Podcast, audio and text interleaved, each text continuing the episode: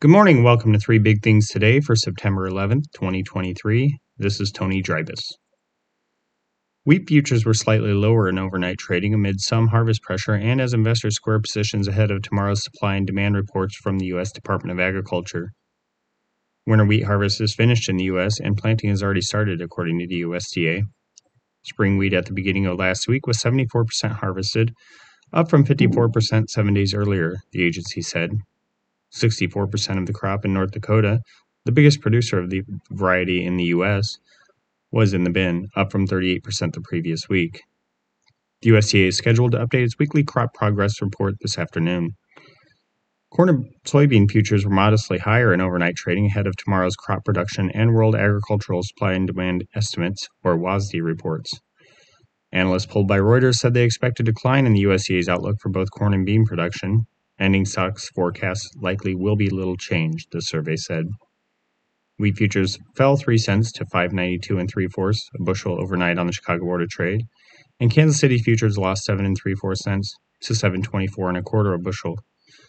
Corn for December delivery rose 1.5 cents to 485 and a half a bushel. Soybean futures for November delivery gained 3.5 cents to 1366 and a half a bushel.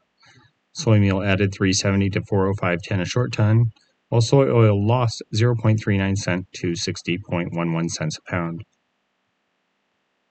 Specular, speculators raised their net short positions, or bets on lower prices, in corn last week while reducing their bullish bets on beans, according to data from the Commodity Futures Trading Commission.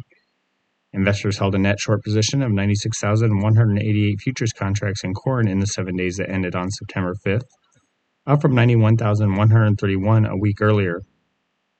In soybeans, money managers held a net long position, or bets on higher prices, of 76,477 futures contracts. That's down from 84,892 contracts a week earlier. Hedge funds and other large investment firms raised their net shorts in hard red winter wheat to 10,076 contracts last week, up from 5,727 a week earlier, marking the largest such position since position since March 14th, the government said. Investors lowered their net short positions in soft red winter futures to 83,143 contracts from 83,808 seven days earlier. The weekly commitment of traders report the, from the Commodity Futures Trading Commission shows traders' positions in futures markets. The report provides positions held by commercial traders, or those using futures to hedge their physical assets, non commercial traders, or money managers, also called large speculators, and non-reportables or small speculators. A net long position indicates more traders are betting on higher prices, while a net short position means more are betting futures will decline. In weather, rainfall is forecast for parts of central and southern Iowa today, though severe weather is not expected, according to data from the National Weather Service. Isolated thunderstorms are projected in counties in northern Illinois this morning, with more following tomorrow afternoon, the NWS said in a report early this morning.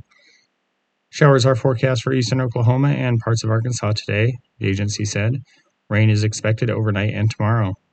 Showers will gradually end on Tuesday, but return late Wednesday into Thursday as another storm system approaches the region, the National Weather Service said.